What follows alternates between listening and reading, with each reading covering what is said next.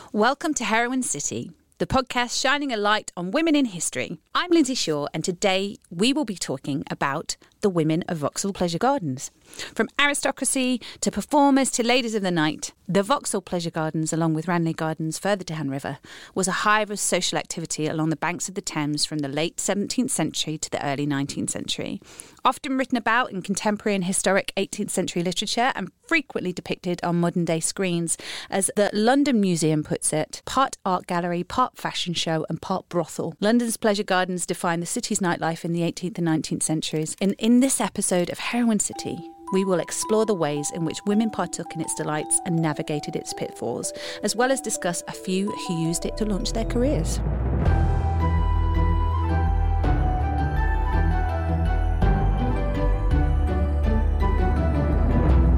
With us today through the gates of Heroine City, we have Professor Penelope Corfield. Penelope served as president of the British Society for 18th Century Studies before becoming the vice president and president of the International Society of the same name. Since 2015, Penelope has also been an elected member of the Academia Europaea Academy of Europe, a fellow of the Royal Historical Society, and one of the founder members of the International Big History Association. She is an emeritus professor attached to the History Department of Royal Holloway.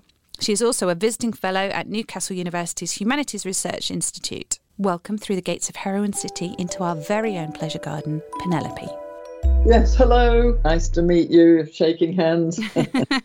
I saw you talking on a webinar for the Georgian group, group that I was a member for a little while because Georgian London is endlessly intriguing to me. And of course, a huge part of that is the pleasure gardens and it pops up in pop culture all the time. So I wanted to delve a little deeper into that with you, if that's all right. Excellent. Delighted. And there is more to say because Vauxhall behind the scenes is interesting as well as Vauxhall sort of on its grand show. Right. And as a performer myself, I think the angle you took in the webinar was you were talking about some of the performers and aspects that I didn't know about that perhaps maybe I haven't heard of in pop culture. So it'd be great to get into some of that. I think maybe it's useful for those people that perhaps don't have a wide knowledge of the pleasure gardens. Is it okay if you give people an overview of what you're studying and why you were drawn to it and why we're here today? Yes, I'd love to do that because I'm interested in the long 18th century, as we call it, from the late 17th century right through to the mid Victorian period because I like a long period to study change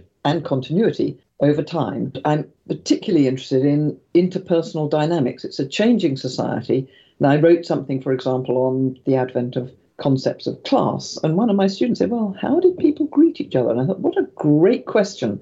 So I'm interested in how people meet, and particularly in London in the 18th century, there are a lot of occasions when all the social classes met together. They weren't all segregated off in their little, as it were, social ghettos. And how they met and how they interacted is a fascinating question. So that, of course, took me to Vauxhall Gardens, which was the great meeting place. In London in the 18th century, there were 90 or so gardens that we know about, but there were probably many more because just think what did people do for entertainment pre radio and television? They went to pubs, they sang, they danced, but they went to gardens. And the most famous of all of them from the late 17th century right through to 1859 when they finally closed was the Vauxhall Gardens, also in the beginning known as the Spring Gardens, but then they called it Vauxhall Gardens and just Vauxhall. And so many people went there. It became the thing, not just for the citizens of all social groups, but for every visitor. It was a summer garden. And you know, Britain in the summer, often it rained, but you don't really get much of that in the accounts. It was the sort of magical place that convinced everybody that it was always a glorious evening. And Vauxhall Gardens ran from April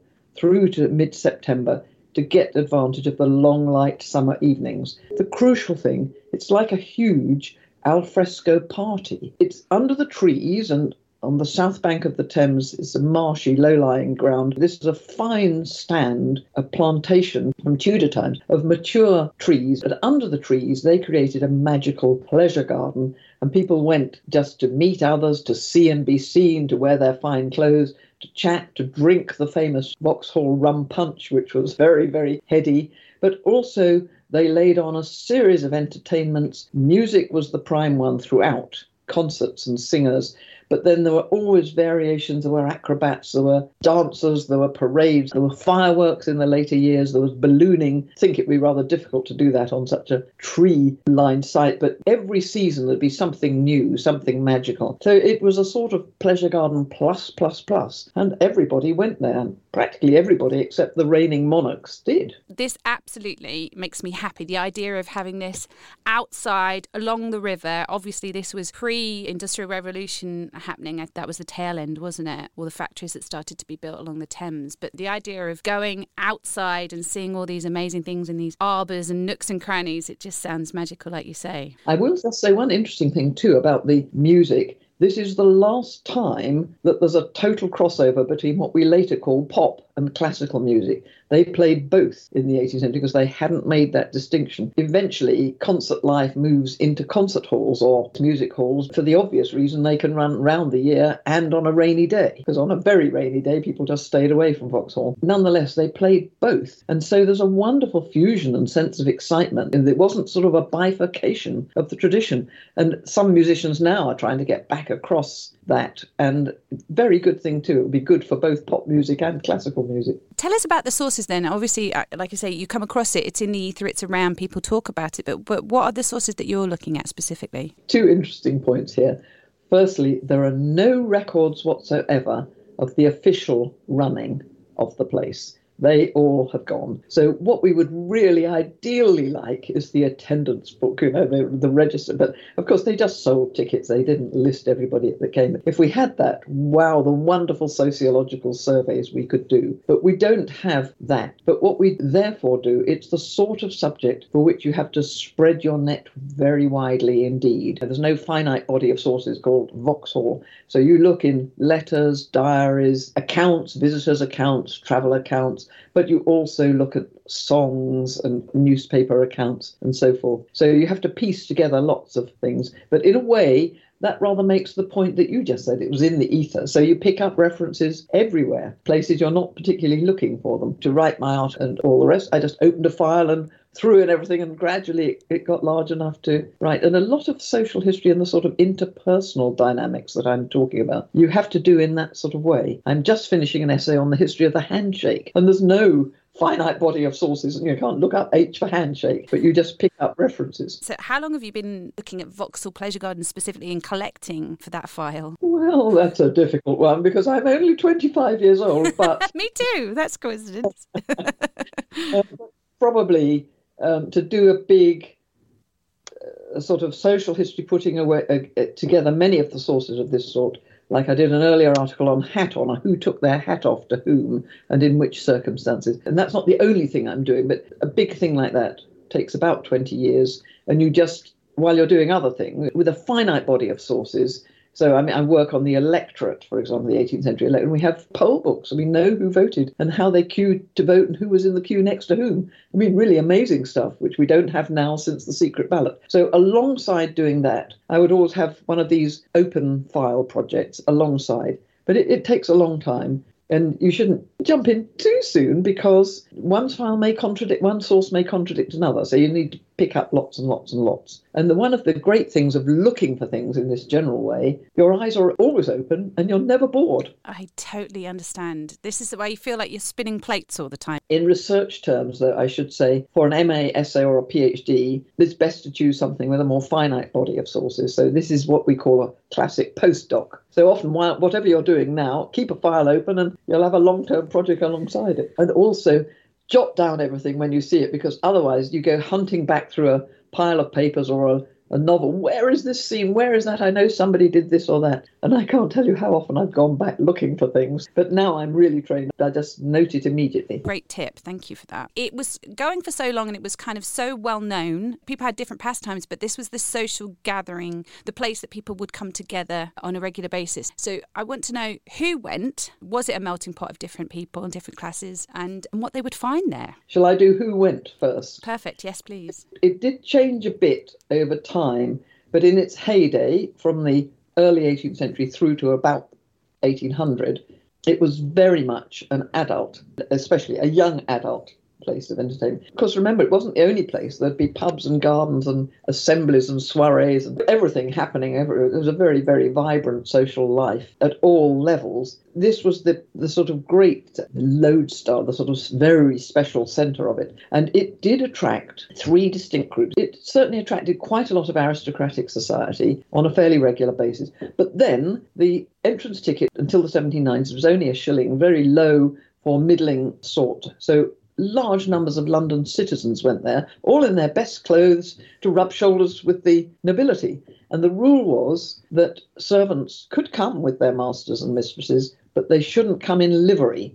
So they didn't come in uniform packs. They would come and join the throng. I mean, they would be being respectful and tending their lords while they're on duty, as it were, but they would be there. London citizenry, a number, it, it spread quite a way down the social scale, but of course, the very poor were not there because, among other things, they wouldn't have the smart clothes, at least outwardly, to wear. But we do know for larks, some of the young, you know, uh, uh, artisans and apprentices and so forth could climb in before the fence was put up, and that that was that was the only time there was a riot at Vauxhall. It was very peaceful, no deaths. You know, it was a peaceful place, unlike some other parts of London. But initially, it was a lovely open site surrounded by a ditch, as they called it, a ha-ha, so that the sight lines, as you looked along these walks through the trees, it appeared just to go on endlessly. Of course, later on, as it begins to get built up all around, you're only looking at houses, so it's not so glorious. But to start with, it looked like an open vista. And so some of the sparky kids would climb in up the ha-ha, you know, not a difficult thing to do. Have you ever seen a Georgian ha-ha? It's a boundary ditch. You see them still sometimes in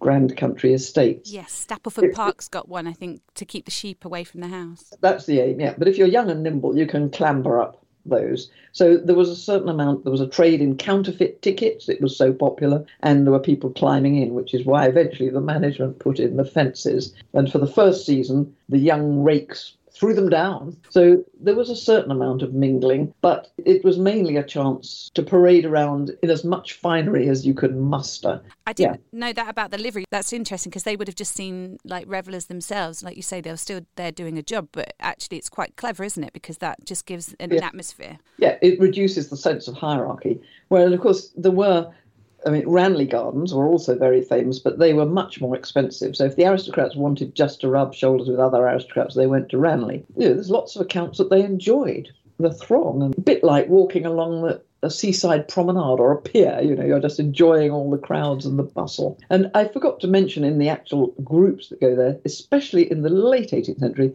it was very popular with literary figures and wits and dramatists. So there'd be clever people writing about it, which of course adds to the puffery and excitement of it. But by the end, management was struggling, the site was getting much more industrially developed. By the very end, they let in people in the daytime and youngsters. It was more like an amusement park but then it had lost its magic, and people wrote sarcastic things about how it had lost its magic, which of course didn't help. It's like everything, isn't it? That has its time, has its peak, and then things change. That's really interesting. So it doesn't surprise me that Vauxhall was a throng and it was about people meeting people that they wouldn't necessarily meet in everyday life and things happening that were perhaps a bit exciting, a bit different. That makes sense, especially in Georgian London, where that's kind of the idea you get of Georgian London as a whole, isn't it? There's a lot going on, there's a lot of exciting social activity and that mix of interesting different people that you perhaps wouldn't meet. But then again, same in the coffee houses, same thing. I'm getting the idea of it's basically a, an Instagram for the Georgian era. This is about showing people how fabulous you are. It's a time where you put your finery on and you put your best foot forward. It was a heterosexual pickup place, as it were, full of erotic possibilities. But I just have to explain quickly, of course, Georgian London being full of diversity. There are well known gay men's pick-up places as well. Lincoln's Inn Fields was one place, but Vauxhall was for heterosexual encounters. So it was full of erotic possibilities, far more than ever actually happened there. But there, there was a sort of sense of you might meet the perfect partner or temporary perfect partner, yeah, but something might happen. And there were rooms for hire all round in case couples met and got carried away. They weren't actually having alfresco sex in Vauxhall, but they could certainly repair to rooms nearby if they felt in the mood. So I perhaps should tell you in the description about the famous dark walks. Yes, please, because you mentioned that there were no deaths, or at least no deaths reported. And that's really interesting to me because I always think with all this frivolity, alcohol, energy happening, all this mix of people, that surprised me when you just said that. And also because I've just read a book called Daughters of the Night, which focuses on a who done it and the murder happens in Vauxhall Gardens. So, yeah, tell us a little bit about the upside and the downside of that kind of frivolity. Let me just describe the place, first of all, and then I'll talk about the careful management, very cleverly done behind the scenes. But the front area, the north area, as it were, of the site was as we've been saying, arcades, trees, booths to eat and drink, the famous concert stand with music, and there were lots of things to see and do, and arcades and archways. It was visually very exciting and dramatic, rather like a, as if it was a really grand castle's ground. They were all sort of wood structures and canvases, but nonetheless, it looked wonderful. Especially, of course, it was at night, it was an evening resort. The Vauxhall lamps were all lit together, making a sudden brilliant show. But half the site was left unlit under the trees, the dark walks, sets the imagination free. Now, of course, walking there, it wouldn't be completely dark. You would see through the trees the light of the lit up area, and you would hear wafts of the music and the laughter and the dancing and all the rest. But nonetheless, they were secluded. And it is picking up from the reputation that the area already had before uh, Jonathan Tyers opened the formal gardens in 1732, but it was already an area where courting couples went. So this was continuing that tradition. So couples would walk arm in arm under the trees and maybe get up to more exciting things. There's no absolute descriptions of alfresco sex, but certainly canoodling under the trees, and then also a certain amount of romping and we get onto this when you have a question about how women had to manage themselves there. They had to be a bit careful not to lose their reputations by, uh, as it were, going into the dark walks on their own and coming back dishevelled and undressed. That wasn't a helpful look. But we'll come on to how to handle life in the dark walk in a moment. But it did have both sides to it. So there was the sort of public side and the sort of quiet withdrawal area. And it was the combination of the two that was very enticing and sort of open to possibilities. We've got newspaper records of the area. And so I'm not saying there were no deaths. One of the deaths was a a cook who bathed in the river on a hot summer day and had a heart attack from the shock, you know, so that some deaths associated like that. But otherwise, it was a safe place. It had pickpockets, that's for sure. And it had the problem of how to tell a prostitute from a, a countess because the prostitutes were dressed up so glamorously. So you know, there were various social hazards, but it wasn't a violent place. And this is part of the secret of the Tyers family management during its heyday. They would act like social hosts, masters of ceremonies. So it was a bit like coming to someone's party, but they wouldn't meet absolutely everyone, of course. There were thousands there, far too many to meet, but they would meet the grandees and so forth. That would have the air that it was like someone's house, not just a sort of casual bit of a forest, but clearly they had a team of watchers who cleaned the place. And there's no descriptions of it as being full of litter or people peed in the dark walk, peed under the trees, but there's no description of wading through crap or anything. You know, they're, they're being kept clean and they're being kept secure. And what they have got, it's called a cage, but it isn't actually a cage, it's just a sort of pen in the corner of the site where if the drunken young men, or I suppose one or two women, but it's mainly the drunken young men, got too drunk, they would put them in the cage, let them sober up, and then let them out.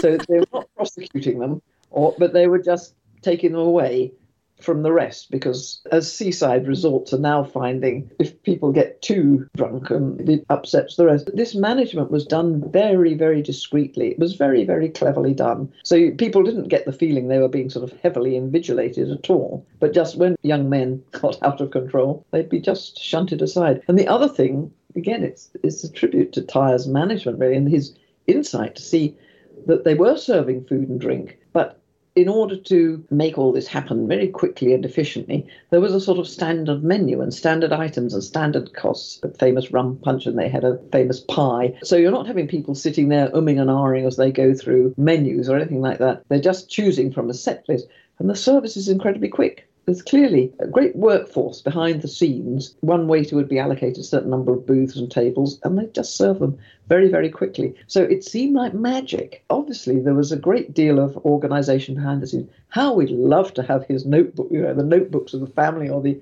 organization. But Tyers was the first one, Jonathan Tyers. There's a, still a Jonathan Street and a Tyers Street in the area now. Commemoration. He was clearly a really inspired impresario because it kept it all running perfectly, but without people feeling oppressed. There's no description of anyone. All the visitors uh, ne- never comment on, oh, the heavies were breathing over my shoulder and checking on my behavior. There's no reference to that at all. Now, by the end, at the end of every season, there was a certain amount of fracas. The last night, like the last night of the proms now, the, the last night of the season was always, the dancing went on till four or five in the morning, and there was a lot of fuss and chaos as people went home, and the Surrey magistrates were not too pleased about that, and especially by the 19th century it was becoming more and more of a, a, lower class entertainments area rather than so much a sort of high society see and be seen. They were having more mass entertainments. They cut down a lot of the trees. They'd have marching bands and parades and shows and naval tournaments and all sorts of things. They had a much larger and more rumbustious clientele. The magistrates get more and more alarmed as time goes on. And in 1825, they order the dark lights must be lit because too much shenanigans were going on. So there's always a struggle between propriety and order and enjoyment and letting your hair down. But in their heyday, they managed it extraordinarily well. So people were never frightened of going there and they wore all their finery. Whereas, of course, as you know, in some parts of London, they wouldn't go marching out with their greatest finery. But there were pickpockets at the gardens, but I haven't looked through all the legal records. But there are certainly no notorious cases attached to it. It is impressive, isn't it? And like you say, it's integral to the attraction of the place to feel free and possibilities around the corner while also feeling safe and you can dress up and relax a little bit. So yeah, that's it is a clever fine line that they must have trodden. Absolutely. There's a tension between all that and they must have been conscious of that all the time, but they didn't let it show. That's the crucial thing. You've got to appear utterly nonchalant and at ease. The Tyers family, they always had one would act as the master of ceremonies and after that there was someone famous called Charles Simpson who played this role. He dressed up like a sort of Regency dandy and sort of exaggerated his role, but it was like the sense, yes, sort of you're in somebody's, not their home or garden, but you're sort of known, as it were, rather than you're just in an anonymous corner of London. And the major problem was drinking, but when is that not, not a problem with in resorts? You know, that's a mm. common thing. For women, you did ask me about women in particular. Women had to be extra careful because their reputations could sink by coming out of the dark walks in a dishevelled state. Sad to say, but double standards, it wouldn't be held against a man in the same way. The most famous account of this, Evelina, 1775, Fanny Burney was a young woman, is not quite autobiographical, but it's drawing on what she must have known from her own experience and her friends. She has her naive young heroine who is new to London life, goes to the gardens, loves it, of course, and goes with a group of women. And this was the most common way for women wanting to go into the dark walks would go in a group you know, and they would see the crowds and hear the whispers and smothered laughter and all the rest. It was obviously quite a fun thing to do. But she describes, and they then get caught by a group of men who form a circle around them. They're sort of stopping them going on, and the girls get agitated. Evelina makes the mistake of running away on her own, and it's always best to stay in the group. what the Georgians called romping. They're not they're not actually assaulting them, but it, it's certainly sort of titillatory behaviour. But she runs away, and then she gets caught by another group of men who see her running through. They think she's fair game, and they're taking many more liberties with her. But one of them is a young man who's been courting her, who recognizes her takes her by the hand and sort of rescues her. But she is expecting him to take her back to the bright lights, but he takes her into the darker corner. And the clear implication is he's going to try and ravish her. But Burney is a more cautious author than that. Richardson does have a rape scene in Clarissa Harlowe, but Burney just goes as far as to suggest you know, the, the chap saying, "My God, to see you here on your own, dishevelled, distressed, you know, it's all, almost more than I can bear." You know, he's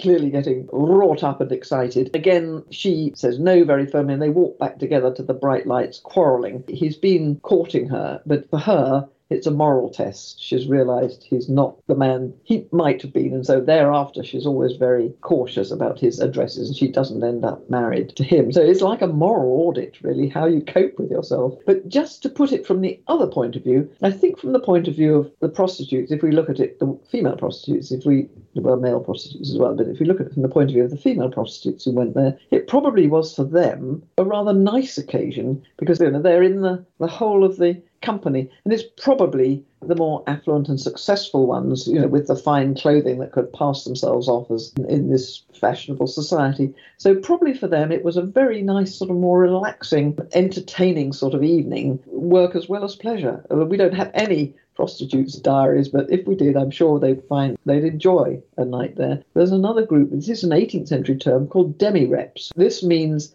half respectable, half reputable. They're what we would call later good time girls. They're not necessarily professional prostitutes at all. It would be wrong to think that. And of course, there's no strict classification. Demi-rep is someone a bit more casual, looking for a, a nice evening out, a flirtation, drinking with people, if with luck, snaring a smart husband, maybe a, a, merchant or a townsman or a young nobleman, although noblemen's families were usually more cautious and tried to stop them getting snared like this. So there'd be lots of women there just easing the social meetings and greetings so that if you were a shy young man but wanted some company, that's where you could go and find company, not necessarily the love of your life, but good company. So there's there's a whole array of behaviors and this obviously added to the attractions of the place. You're not going to be alone moping in the corner. There's always someone to to keep you company. It just made me think of the courtesans like the Reynolds, Joshua Reynolds paintings and all those kind of the courtesans that you know that were famous at the time. I'm sure it was all part of their PR campaigns, is making sure that they were seen in these places and actually using these opportunities to rub shoulders with people so that they knew that they would be written and talked about. Yes, and, and part of it is actually getting the place talked about. And Jonathan Tyers would encourage journalists, the journalists who came, know, they'd be welcomed and given a frontline booth, as it were, to sit and observe everything. And there were lots and lots of puffs, and there were songs about Vauxhall, and you know, just a media drip, drip, drip, as we would say in modern terminology, just to stir things. And of course, they'd love it if people are mentioning this in their letters and diaries. And I say, often when there's something very famous, you know, people go say, oh, well, I wasn't impressed, but enormous numbers actually write nice things. If they're going to complain about Vauxhall, they complain about when it's on a very popular evening, they're coming either by coach and horses, and the roads are crowded and crammed, and it takes eight forever to get there, or they're coming by boat, and the boatsman bumps another barge, and they have difficulty getting off onto the riverbank. But it's almost always about getting there rather than actually being there. And as I say, I've been open to finding bad news, as it were, finding bad reports, but I haven't yet. Although in the later days, as I say, I mean, Charles Dickens is very satirical. There was a famous cascade that was switched on at nine o'clock in the evening, and everyone would run to see. It's like a waterfall. But Dickens is very satirical when you go there in the daytime and you can walk around the back and see the leaking pipes and the machinery that made it happen. You know, it sort of lost the magic. There is also there's a joke about Vauxhall when it rained, everyone would run either into the rotunda, which couldn't take all the thousands, or under a tree. You know, so they'd run back under under the trees for shelter. So the circumstance, it can't have been that every night actually was such a wonderful alfresco party. You know how variable the British weather can be. It must have been cold and rainy evenings, but probably on those evenings people just wouldn't go. But it's when they went on the fine evenings, and I haven't yet found any private reports saying, "Oh, what a bore," and I wasn't impressed. Everybody seems to have loved it. Clever trick to pull off, isn't it, as a host? It's a brilliant trick, and also it's probably tantamount to the good time that he would show the writers and those people reporting, because obviously you make sure they have a good time. A lot of it was related to the famous Vauxhall rum punch. Yeah, exactly. I would love to know the recipe for that. A lot of rum, I would expect.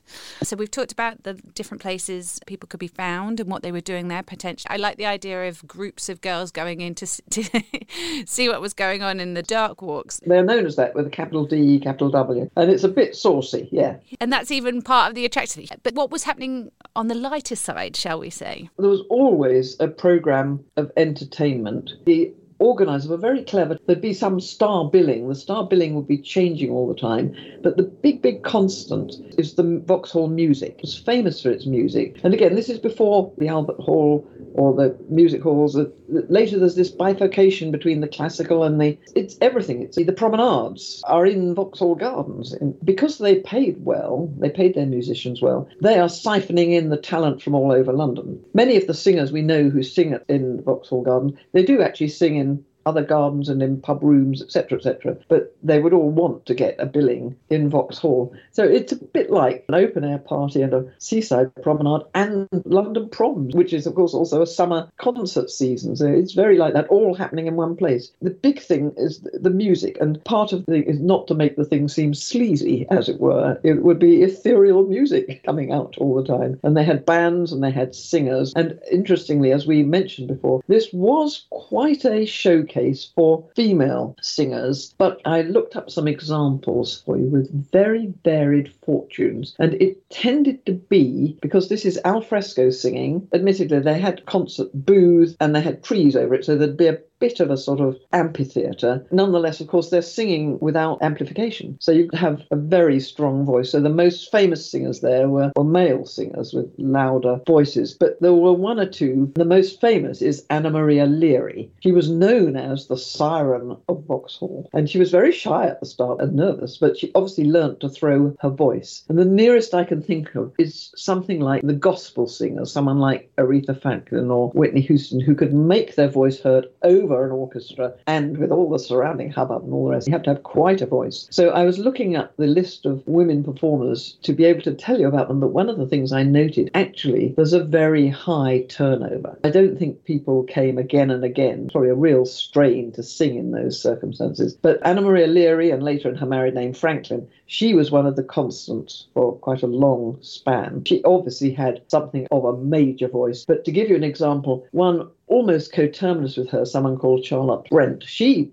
sang there a lot, but she died in poverty. In fact, she died in lodgings just next to Vauxhall, so she was a sort of jobbing musician. There's not a very romantic world for the musicians, it's work. But there was also one in the 19th century called Kitty Stephens, who was an actress as well as a musician, and she managed to hook a young nobleman and ended up a countess. But she was the extreme of the success, as well. Most of them were jobbing musicians. One or two did badly and died in poverty, but someone like Miss Leary, later Mrs. Franklin, they'd be jobbing musicians in the professional circles of actors, musicians, dramatists, not making huge fortunes, but having a nice way of life. But again, we don't have any memoirs. Oh, we'd love to find memoirs of Miss Leary's diaries. Boy, I would love to see those, but I live in hope. You never know what you can find. So it was a place for musicians, and quite a few musicians made their names there. The most famous of all was Thomas Arne, um, the musician who wrote the music and the songs that his wife sang, he was the most famous, tended to be the male. One of them was described as having a raucous voice, and obviously you needed to have quite a megaphone voice. But it was a workplace as well. So it's a sort of unofficial workplace for the demi reps, who are big good time girls, and it's a workplace for the prostitutes and for the musicians. Though, of course, the musicians were not prostitutes. And that's really interesting about the fact that they had to have a certain level of volume to actually perhaps be chosen, but and also that he paid them well. I think that's all part of making sure that people came back again and again because they had the highest standard of performer, which is important, isn't it? If you are going to maintain a, a high standard and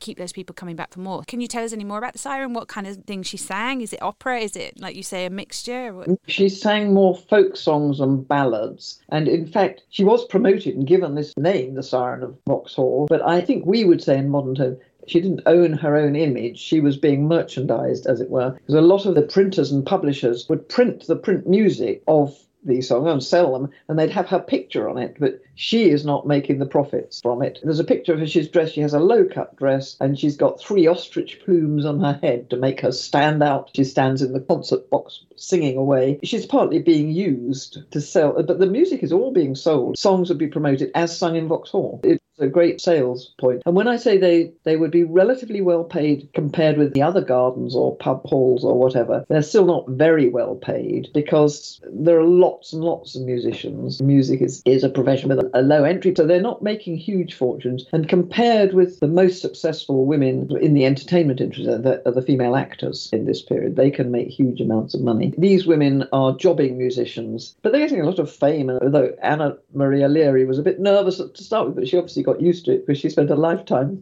doing it and was, was admired for it. Mm. But she didn't make huge fortunes. So you could also say they're being exploited commercially, actually, but it's a sort of 50 50 thing. And we can't tell how many were like Charlotte Brent and ending in poverty, middling like Miss Leary, or one or two soaring through like Kitty Stephens. Though interestingly, Kitty Stephens was an actor as well as a musician. And the actors, they can choose their repertoire, they're more in control of their persona on stage. The singers have to come up, they provide their own clothing, by the way, they don't get any dress allowance and so forth, but they've got to appear well dressed. It's not a romantic job, but it's a way of life, those with good voices. I suppose when it comes to acting as well, you'd have a run of a play as well, so there would be a steady income while that play was running, rather than jobbing singers here and there, getting paid for one night only. As a performer, I've been in pop bands. The music industry hasn't changed that much, unfortunately. I think women being exploited for their image and then not necessarily being in control of the revenue streams, that doesn't surprise me, especially at the time. So it's really interesting about the reproduction of her image image makes me think of people like Kitty Fisher who used the pamphlets in the printing press and worked it to their advantage in their world.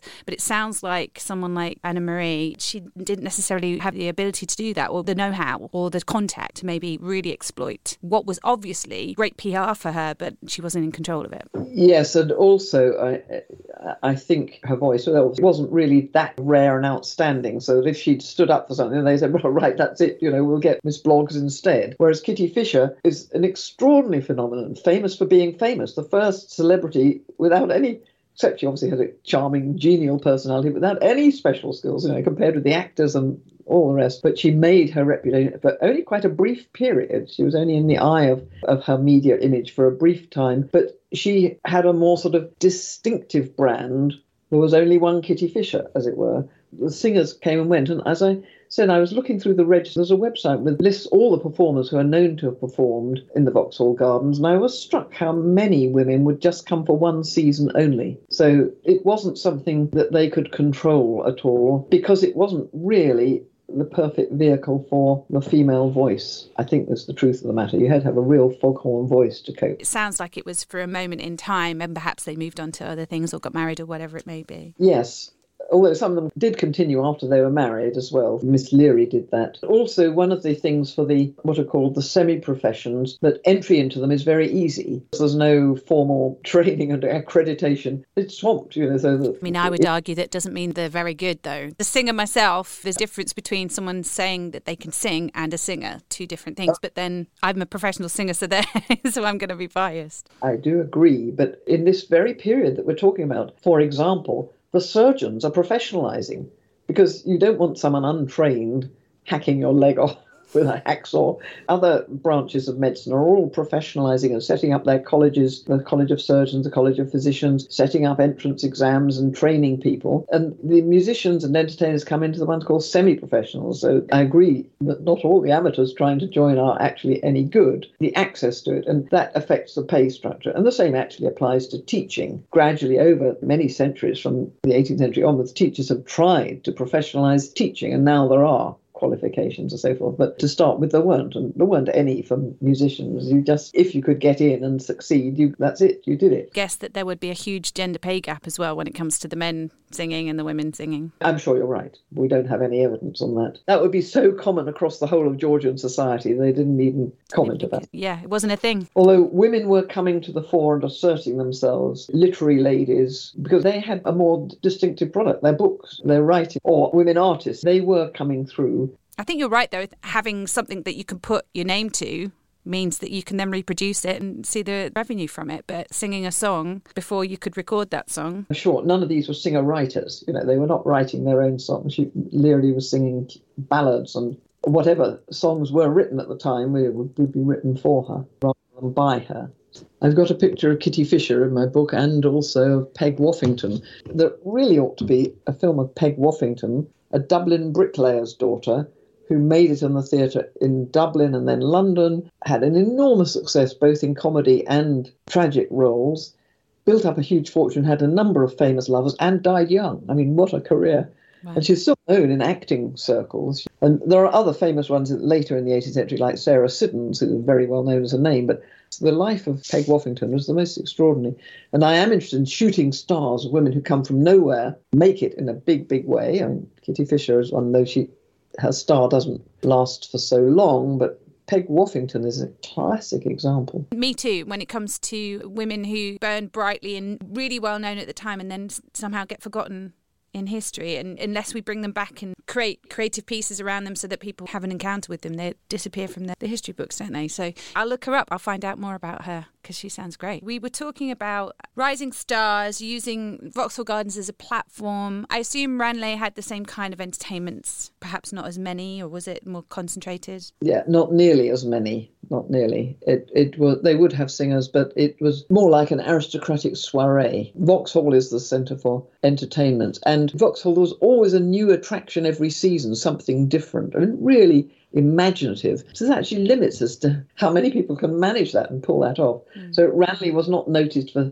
things changing, but had an outdoors and an indoor. And so it could beat Vauxhall on a rainy day. Smaller numbers, uh, but indoors, yeah, it would be very pleasant. But Vauxhall is where you want to rub shoulders with a wider array of people. It had everything going in its heyday. It was fashionable, but, but safe. See a bit of life. Probably people, you know, the poorest of the poor, would be say, "Oh my goodness, if you think this is real life," you know. But it is the illusion of the urban crowd, but also the sylvan environment, the trees. The... Thinking about the policing of it as well, because it was all about being seen and people were writing about it and reputation was everything. I think that's the other reason why people, quote unquote, behaved themselves. That's also the, the reason why it probably kept everything checked because everyone was going to talk about you if you did something. There were copycat gardens around the UK, am I right? Yes, it's a great tribute to Vauxhall that many of the provincial gardens called themselves Vauxhalls because that was the name to bring people in. And even, this is a great, great compliment, there was a Vauxhall, or Vauxhall as they called it, in Paris. Paris was copying London. There's a plaque to this is the site of the Paris Vauxhall. Of course,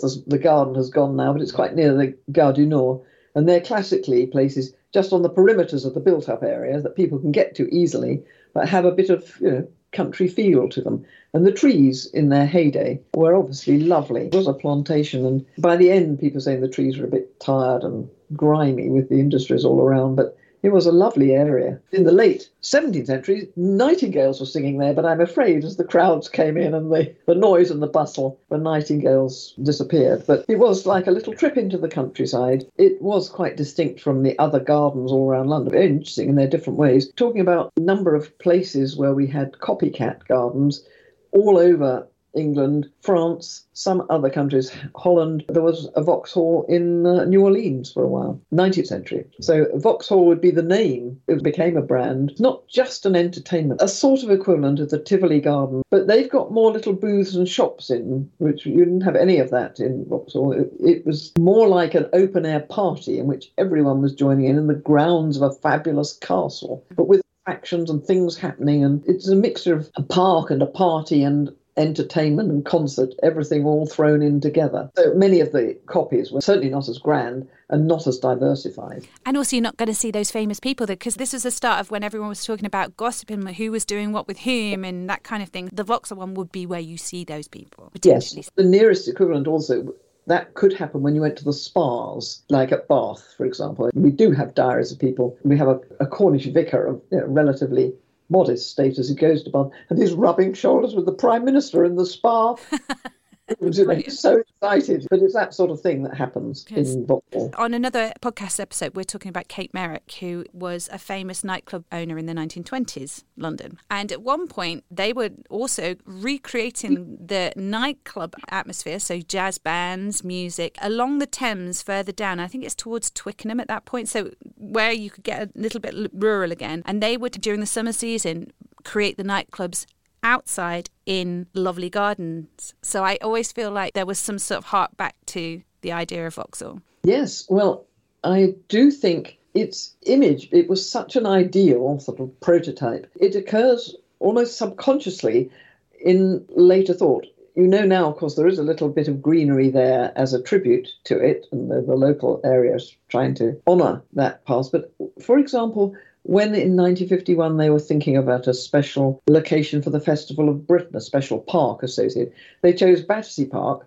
further along, but it's to do with this association. The South Bank, not quite so much now, there's so much growth in South London, was characteristically dense on the North Bank. So the South Bank was the bank for entertainment. So 1951, Battersea Park Festival Gardens was a sort of later tribute to Vauxhall. So you do find echoes of it everywhere, and this ideal, and that I think is its main legacy. Although, of course, as you also point out, it recurs in films, novels, everything now. When you want to recreate the 18th century, you have a dashing duel and you have a visit to Vauxhall Gardens instantly puts you in a time and place, doesn't it? When you've yeah. got things like Thackeray and, and Austen, always people know they know it. I always wish that there was something the equivalent of still happening. I always think of all the beautiful gardens, say Chiswick House, or you know all these different places. Hever, wouldn't it be wonderful? But obviously, it was about being sort of quite central in London, so people could get to it relatively easily and you'd have to go a little further out now wouldn't you and whether there'd be a demand for it or whether it would be more commercialized? You know, could you recreate it now? Do you think? I don't really think so. No. And partly because, especially in the early days, the actual journey there was part of the fun. You know, taking a boat down the river and walking up through a field to this lovely party al fresco, or coming in a coach. And even by the end, they were complaining that the travel was too crowded you'd have to go right to right, right, right out into the countryside to get somewhere as sort of unaffected by the town, and then you'd have all the hassles of getting there. You couldn't just promenade there or, or get there relatively easily. So I think the scale of urbanism now is so great that it's hard to do that, and also to get that cross mix of the social classes all happily together. I think the nearest sort of effect you have it is actually, as I said, walking along seaside promenades or down walking up and down piers. But then, of course, they have to have all the little booths and entertainment to, to make those commercially viable. Getting it all together again, getting the, the pop with the classical, the aristocrats with the townies, the town with the country, and all of that sort of quickly, easily, and safely is too much. What would be fun to do is try and create it as, as an immersive experience now, you know the technology much better than I. I don't know anything about that. But you could imagine, like some museums have areas hung with Vauxhall stuff and playing music to try and create the effect. It would be really fun as an immersive thing to start from the bright lights and the visual bits. Well, we have lots of images so we could recreate that, sort of know how to do it, plus put in the soundtrack, and then you could come around and then look at it from the dark walk. I'm hypothesize you can see the lights through the trees and you can hear the waft of music. It'd be wonderful to recreate and see how that would work. You're speaking my language, Penelope. So for me, that would be heaven. I, you know, and I've got the performers. I'm happy to sing. I have a very loud voice. But I, but I have, I'll be yes, exactly the siren of, of of wherever we can find the space for. But I definitely have thought about this, and I would bite someone's hand off for an opportunity to recreate this from a historical perspective, but also from just, you know, being able to walk through something that you've read about and you've seen in the films, but actually experience it. And I think having that kind of platform for some of my performers, they'd absolutely adore to do it. So, yeah, let's talk about that. Let's try and make that happen. I know Vauxhall Tavern and I know Vauxhall Station, but I kind of haven't actually stood in that little bit of green because I feel like it's probably far from where my imagination takes me when I think about Vauxhall Gardens. So yeah. That is the spot. And in fact, it was the coming of the railway that was the final coup de grace for it. Carried on for 10 years after the railway, but you know, with trains and soot and smog and all the rest. But they have made a nice area there now, which is a sort of tribute to it. I have absolutely no idea how the how the technology would work, but you could do it maybe by even taking the story of someone like Evelina as the naive young girl finding her way in the world and seeing what happens and sending her into the dark walks. You could make quite a nice little story out of that. For sure. Do you think that there's space for, say, a film specifically about Vauxhall Gardens? So that is the centre point. So maybe the family that put Vauxhall together. I mean, do you think that there's space for something like that, the ins and outs of it? Or do you think it should just be the magical Vauxhall that we see from the other side? Well, it depends whether you want to blow open the sort of secrets of running it from behind the scenes then you do need the Tyers family, and Jonathan Tyers in particular. And you could imagine them thinking, how can we make this work, as it were? But if you want the illusion of how it seemed, then something like the story of Evelina going there and going into the dark walks, and the family have to go in to rescue the other girls. There is a storyline there. So it depends whether you want to be immersive into the front of the stage or whether you want to do the efforts backstage And of course, it's quite fun backstage, but I suppose it's more fun as a story if there's backstabbings and illicit sex or, you know, d- dramatic things. And as far as I know, there isn't. I was thinking more that a TV series or a film would be the kind of backstory about the Tyers family, but I'm totally down for recreating Evelina's journey or, or any other journey. The Siren, it's maybe taking a few different central characters based on the history of the place and putting that together in an immersive experience because the beauty of something like that and uh, you know an immersive experience is that it's not linear. You can have something going on there and something going on here and, and actually just walk through and experience it. Actually you could do all the stages of Vauxhall, you know, from the time when Pepys was there and the Nightingales were singing, and then all the different stages, the stage with Charles Simpson, and then the, the open end of the Dickens going behind the scenery and gazing at the leaking pipes. You could go all the way through. Very unkindly, one of the press comments, I think it was the Times, said when at Vauxhall closed, it was a, like mourning the death of an old friend who you thought had died a long time ago. Aww. It's a commentary, isn't it? An old friend, you know, Vauxhall, yeah. and even to people who hadn't actually been there, you know, just like a an ideal. Yeah, and a passing of time and progress. Yeah. yeah. Someone like Dickens would have been commenting, William Morris, you know, they probably would have been quite vocal about the fact that, you know, the Industrial Revolution took away the nature that was happening and the, the different things that were there previously. So I can see why they would be quite damning of it. Dickens loved the jollification side of it, but nonetheless, he was a young journalist. You know, what do you write? He's sent there and he came back.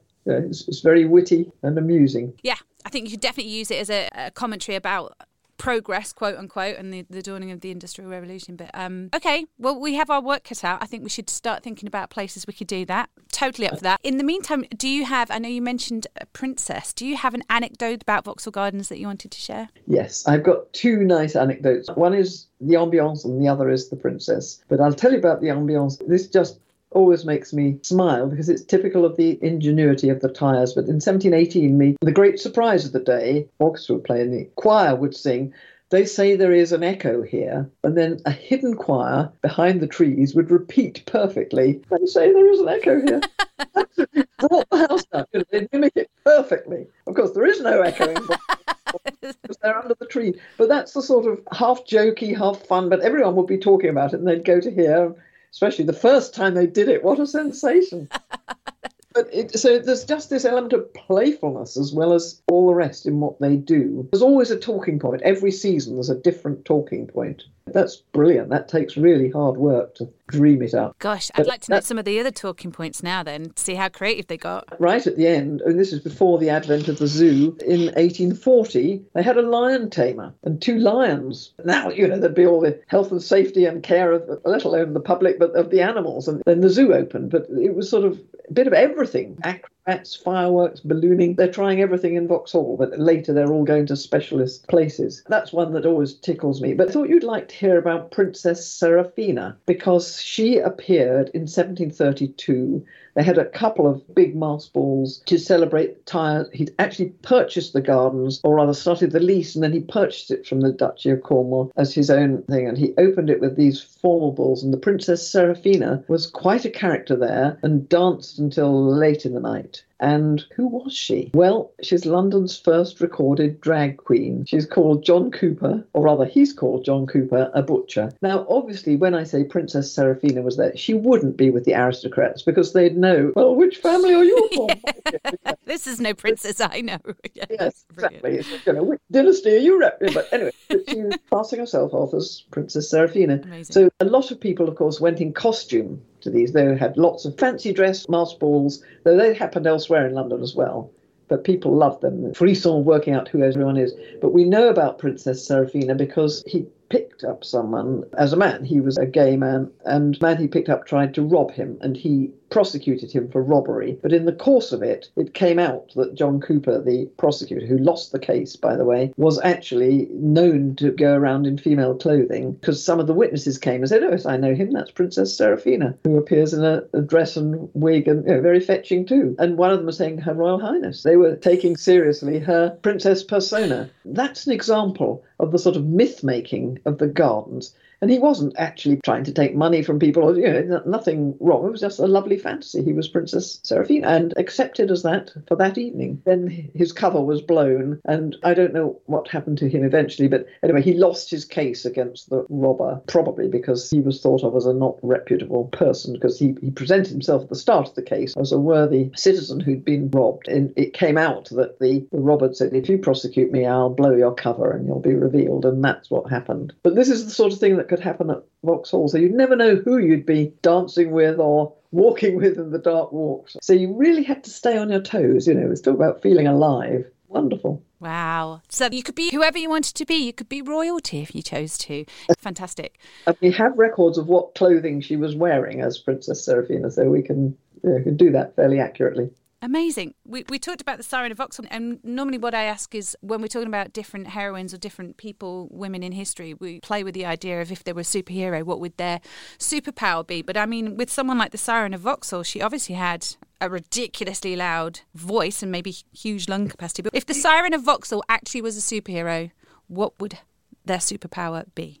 Well, I was going to say a super voice, but she probably had, by the standards of her day, a super voice that could be both loud but also tender and expressive and all the rest, not just bellowing out. So I think if she had a superpower, yes, she'd like to take control of her own image. She'd like to be not just the siren of Vauxhall, but the mistress of, of the use of that and and then really live up to the siren name and be able to manipulate people with the vocal ability so whether she wanted to to charm them with the softness or she wanted to you know break glass break glass that's very good as long as she doesn't break the glasses with the rum punch.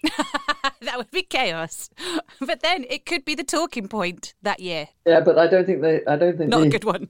Rum drinkers would like it. No. yeah, think about this. You know, we've got to keep people happy. Oh, brilliant. Yeah. Okay, wonderful. Thank you. So, Penelope, if the, people want to find out more about Vauxhall Gardens, tell us about your book and perhaps what they could carry on reading if they wanted to know more. Thanks for that invitation. Well, I have a book called The Georgians The Deeds and Misdeeds of 18th Century Britain came out last year in hardback and has just come out in paperback. That has references to Vauxhall Gardens in it. And then I have a little pamphlet called Vauxhall and the Invention of the Urban Pleasure Garden, Pleasure Gardens in this case. And that came out a few years ago, but that's got it all in a nutshell. Though I've discovered some things since then which aren't in there. So if the next edition will have Princess Seraphina in there. And you have a website, don't you? I have two websites actually. I have a website for my essays. I've done quite a lot of essays, including Hat Honour, who took their hat off to whom. That's in my personal website. Just if you just put up Penelope J. Corfield Historian, it'll lead to my website. But I also have one called Georgian Witnesses, which is about all the Georgian places to go, books to read, theatres, shows to see, whatever, town and countryside. And that is, again, if you put up Georgian witnesses, you'll find that, including I managed to find a Georgian shoe that was unearthed from the walls of Ely Cathedral.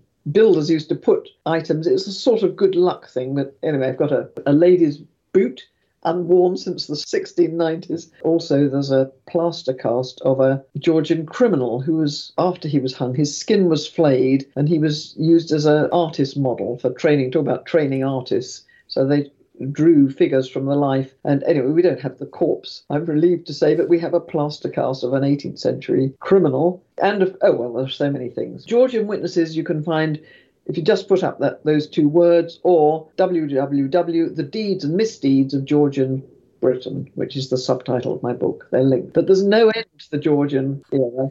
It's a period of total fascination, and it had a certain exuberance. We're now sort of oppressed by, including some of the problems they left, like the legacy of climate change after part of continuing industrial society. But it was an era of such optimism, such invention, that it's quite a tonic to get back to it. Honestly, I'm drawn to it endlessly. And the characters that came to the fore in that time, because of the possibilities and because of the things that were happening, when it comes to narratives and stories and people, I love it. And thank you so much for sharing your knowledge of it today with us because it's been fascinating. Thank you very much. And we have work to do, Penelope. So I'm going to have to, you know, call it because we've got to get off and start writing this immersive experience. Let's let's do it. Thank you very much. Thanks for being here at Heroine City today. Bye, and good luck with the project. Hey there, it's me, Lynsey. Just wanted to add a little request if I may. Please make sure you subscribe, share the podcast, and tell all your friends about it. Remember to follow us on Instagram, which is at heroine underscore city. If you've enjoyed the podcasts, please rate us with a stupendous rating so that other people can hear about what we're up to. Thank you. See you soon.